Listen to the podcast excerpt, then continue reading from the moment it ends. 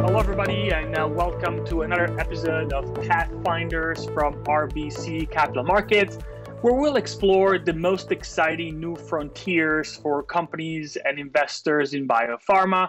I'm Luca ECC, Senior Biotech Analyst at RBC Capital Market, and it is my pleasure to be here with Arjun Goyal, co-founder and Managing Director of Vida Venture, one of the most dynamic VC firms in biopharma. In this episode, we will discuss Arjun's journey to founding Vida Venture, his passion for investing in true innovation, and his perspective on the latest trend in VC. Arjun, welcome and thank you for being here with us.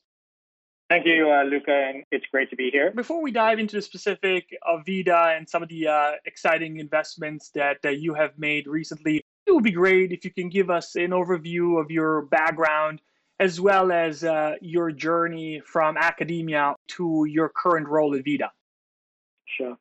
So my own journey started in Australia as a medical student. I'm a first-generation immigrant from a medical family. So medicine was in the blood, to be honest. And I, after high school, went to the University of Melbourne to do my medical training. That program was unique because it was the only research-orientated medical degree in Australia. And by that, I mean every student had to do a year of lab research as part of their undergraduate program. I did that work in the UK at Oxford with the now famous Adrian Hill, who's developed the COVID-19 vaccine. His lab was pretty unique in that it integrated lab work with clinical research in West Africa. That was a formative experience.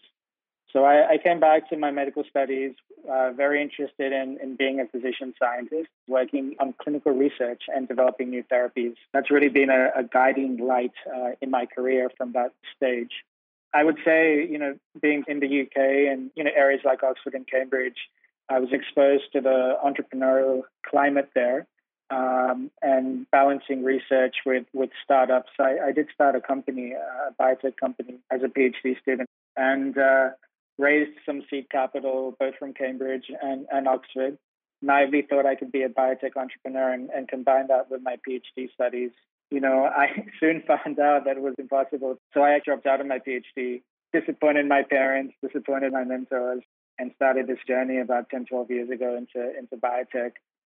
You know, I came over to the US, got an MBA at Harvard Business School. I met my partner and co-founder of Vida Ventures, Stefan Vitarovich. But I transitioned into venture and got my first real job in industry as an associate at 5AM Ventures before working with Stefan to put together Vida Ventures. That's terrific. And, you know, very impressive the intersection between research, practicing medicine, as well as the entrepreneurial spirit. You mentioned Vida. Can you maybe talk, you know, high level, what is the big picture mission of the fund here? So really, you know, there are three things that energize us at Vida. First and foremost, it's, you know, working with entrepreneurs, scientists, and investors to develop the next generation of impactful curative medicines. And that's core to our thesis. Many of us at Vida come from backgrounds as physicians or scientists and are passionate about new modalities that are appearing and the ability to offer cures in a subset of diseases. So that's first and foremost how we define ourselves. The second is, you know, we like to work with entrepreneurs to put companies together. So unlike, I would say, you know, I don't want to use the word traditional, but you know, there was an era of venture capital where, you know, VCs were, you know, fairly heavy-handed in terms of how they build companies and how they retain control. You know, we want to liberate our entrepreneurs and scientists to develop these companies, be creative about how they put pipelines together, creative about how they access private and public capital. And we see ourselves really as thought partners, you know, to the entrepreneur and to the scientist. So that's the spirit that we take, you know, to our investing roles at Vida. The third thing is that we see this as an incredible time in the industry. We see a maturation of industry with capital inflows, with innovation that is happening globally and is so rich and bountiful. The industry is maturing from a cottage industry based in Boston and San Francisco into a real industry which is global. So it's the globalization of not just pharma R&D, but how medicines are developed that excites us. That's very helpful, Arjun. Can you walk us through the investment strategy here? And most importantly, like, what's the real secret to kind of find transformative technologies in pockets of science where others only see risk? Like, how do you balance that? How are you thinking about it? That's a question we ask ourselves every day. You know, the term that I've used internally is that, you know, risk in biotech is like beauty. It's in the eye of the beholder. So where, you know, many people see risk, we see opportunity. The reason why we see opportunity is threefold. Firstly, you know, our background is physician scientists. We've published papers, we've interpreted research, we've taken medicines forward through development regulatory processes. We know the rules of the game. That gives us comfort that once we pair with the right team and the right entrepreneur, we can put in research plans to de-risk science. The second thing is that we focus a lot on 3 or 4 pockets here at Vida. So certainly on cell and gene therapy as a modality, certainly on oncology and rare diseases, but particularly oncology as a therapeutic area space. So we know those areas intimately as researchers, as entrepreneurs, and frankly, as investors. The third thing is that we're blessed to work with syndicate partners who are equally, if not more, savvy about these spaces. So we're always looking at how we can leverage their insights, their talents, and their capital. Maybe let's dive into some of the specifics here and some of the therapeutic areas that that you have portfolio companies in. And you mentioned your focus in oncology. When you think about cell therapies in oncology today, what do you think are the current limitations of cell therapies in oncology, and how are some of your portfolio companies addressing some of these limitations today? So, you know, I would say that, you know, there are 2 fundamental limitations in cell therapy in oncology. The first is around accessibility and manufacturing. First generation of therapies have been autologous. And that's fine if you're at a comprehensive cancer center or a top-tier academic medical center. But if you're in, you know, the middle of America or Canada, those treatments are a lot more difficult to access. So one of the fundamental challenges or opportunities, rather, that we have as investors is this trend from autologous to allogeneic therapies that are batch processes or can be stored in a fridge or a refrigerator and given to patients irrespective of their immune status. That's the first. The second is that, you know, cell therapies have shown tremendous clinical benefit in tumors of the hematological system, so blood cancers, basically. We have, you know, dare I say it, cases and data to suggest that they can almost, you know, potentially be curative in those settings. But if you look at the total opportunity set when it comes to oncology, about 10% of all tumors are blood-based or liquid tumors. 90% are solid tumors, you know, lung cancer, colon cancer, head and neck cancer, these type of tumors, you know, they've still been insensitive to immunotherapy. So the second opportunity is to figure out how we can use cell therapy in solid tumors. Those are the 2 key opportunities. The promise is that we can, you know, as liquid tumors has shown, is that we can approach treating these patients with curative intent from a physician's perspective, and that's a paradigm shift and game-changing. So if I was to go through our portfolio and think about the companies we've put together to take advantage of those opportunities, I would say the first is a company called Allogene, which is a spin-out of the allogeneic cell therapy assets from Pfizer to go after both liquid and solid tumors with this allogeneic cell line process. That company was spun out from Pfizer about 2.5 years ago, taken public about 18 months ago, and is now a company about $6 billion with 2 programs about to go into the clinic. It's shown impressive data in its lead program for CD19 and has announced that it will go into the clinic with its BCMA program for myeloma. It also has several solid tumor targets, in particular CD70 for renal cell carcinoma, that it's going to take into the clinic. We really do see that as a vanguard of the next generation of cell therapy treatments in cancer. We have a number of plays now with cell therapy focused on solid tumors, companies like Neogene and Pact and also A2Bio. And fundamentally, you know, the focus here is using different types of cell therapy formats. So T-cell receptor therapy, tumor TILs or tumor-infiltrating lymphocyte therapy to go after targets that are expressed on the surface of solid tumors at a moment in time and selectively target those tumor antigens with either TCRs or TILs. I would say that those approaches are still what we would term first generation from our perspective. We're trying to show that we can actually go after these targets selectively, that we can get a strong clinical response that shows proof of concept in the solid tumor setting. There are a number of companies that have already done this or in the process of doing this, like Iovance, which has some good data with TILs in various solid tumor settings.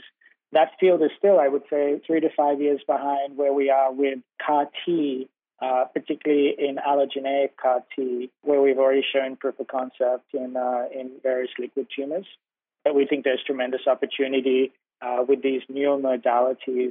Very helpful and a great overview of some of your portfolio companies in cell therapies. Pivoting to targeted therapies, there are some perceptions out there that, you know, maybe old school medicinal chemistry where small molecule is maybe dead. Can you talk about that and articulate a little bit about the rationale around your investments in Kinate and Kronos? So what we would say is that we do believe that thesis that old school chemistry to targets, I wouldn't say it's dead. I would say that was a first-generation approach where you had non-selective chemistry going after validated targets. The new generation is really, you know, leveraging new tools, new insights, many of which are computational, to get to an endpoint where what they're really going after is emerging allele-specific resistant mutations, which are a much smaller patient population, the so-called undruggable targets. So these are targets that, you know, we know to be relevant to cancer, like p53, KRAS, you know, c-Myc, you know, various transcription factors. It's just that we've never had the tools or the capabilities to go after them, you know, selectively. Now we have that toolkit, whether it's degraders as a chemistry modality, whether it's using various computational techniques, bioinformatics, AI, data sciences, whether it's protein motion visualization, we can go after targets that have been difficult to drug to date. And so, you know, the tremendous interest you've seen, and whether it's our portfolio companies like Peloton going after HIF2 alpha selectively, or Kronos, which is going after various transcription factors selectively, Kinate, which is going after allele-specific resistant mutants. These are problems that we've recognized clinically for years that we've never been able to target selectively. And now we can, with the new toolkit we have in play, as well as the next generation or genomic sequencing of tumors that are able to highlight these particular genotypes within biopsies that we weren't able to do like 10 years ago, 15 years ago. Now we're able to pair the right medicine for the right patient, you know, classically what we term precision medicine. That's a paradigm shift in the way that cancer is being treated. Yeah, that's very helpful, and hopefully we'll open up a new era for medicinal chemistry where we can really drug the undruggable and go after transcription factors and other targets that historically has been challenging.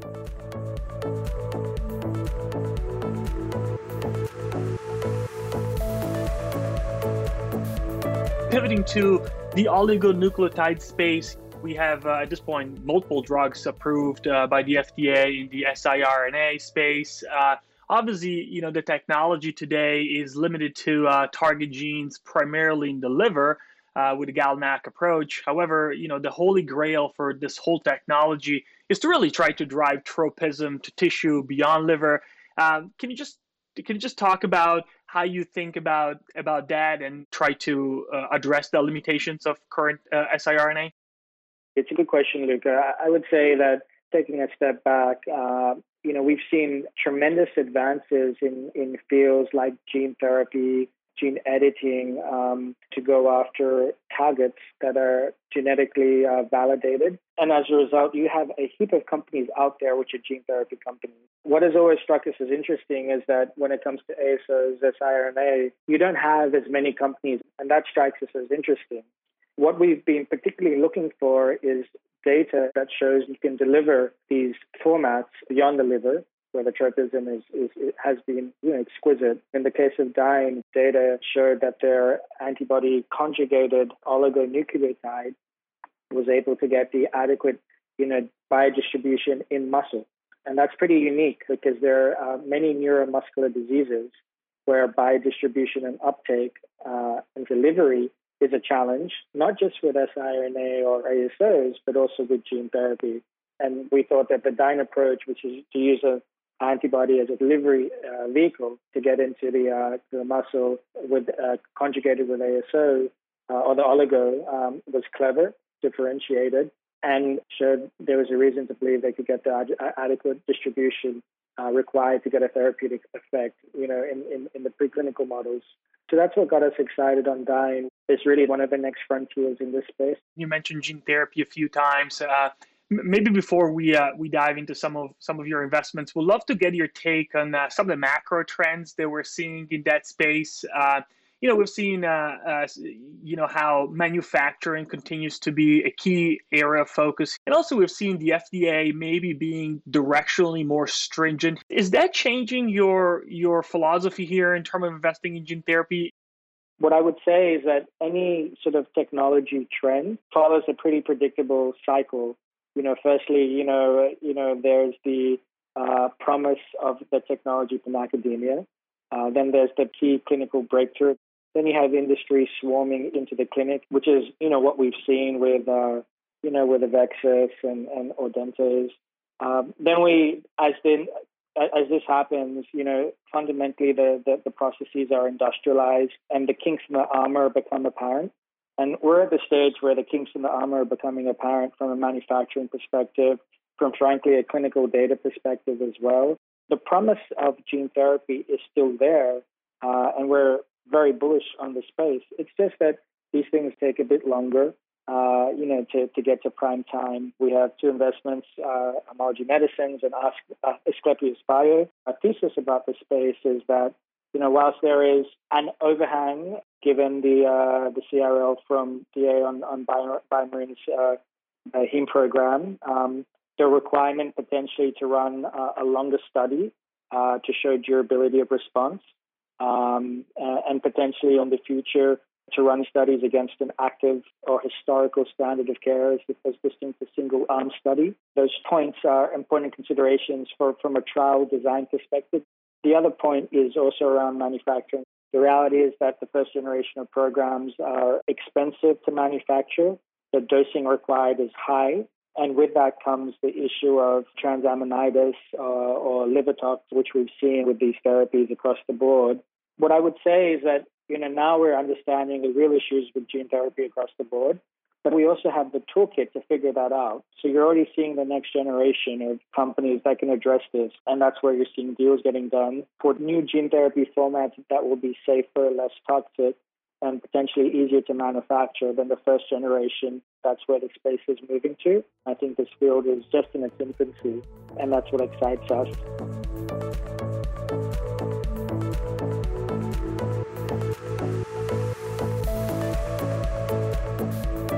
I would love to maybe step back and conclude with some bigger picture questions here. Obviously, it has been a record-breaking year for IPO. What are your thoughts on companies, flipping public sooner rather than later versus a few years back? And, maybe more broadly, how are you thinking about exit? I would say that, the industry has certainly benefited from a very open public market here in the U.S. that is increasingly receptive to innovation.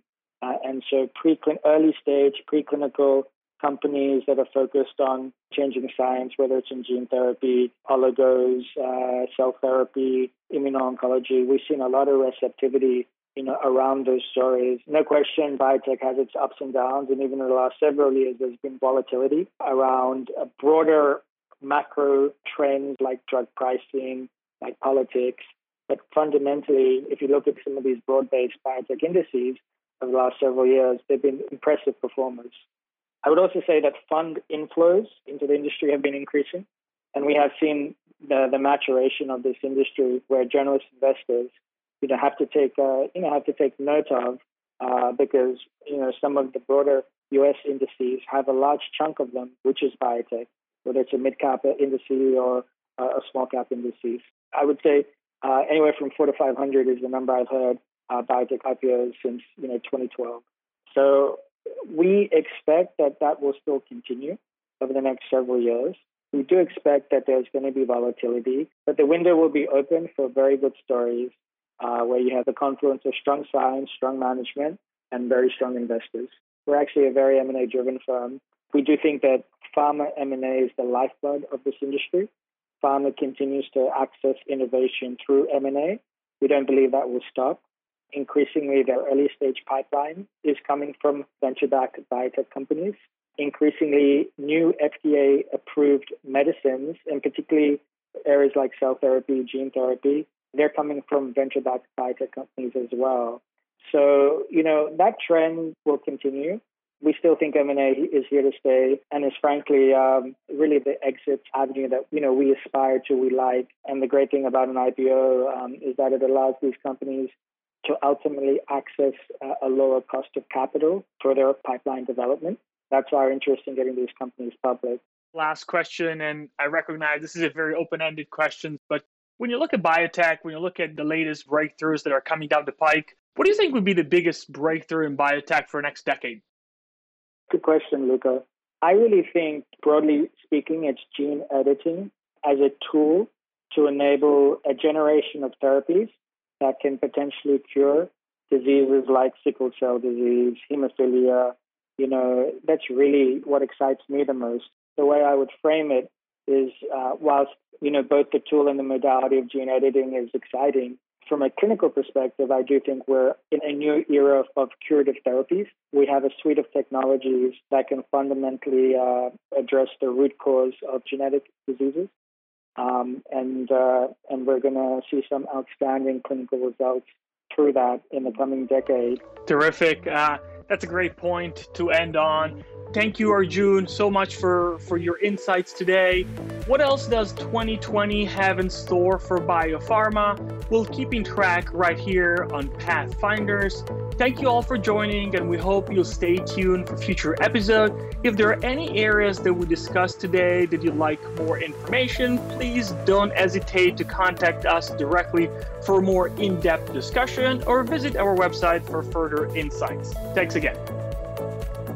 This content is based on information available at the time it was recorded and is for informational purposes only. It is not an offer to buy or sell or a solicitation, and no recommendations are implied.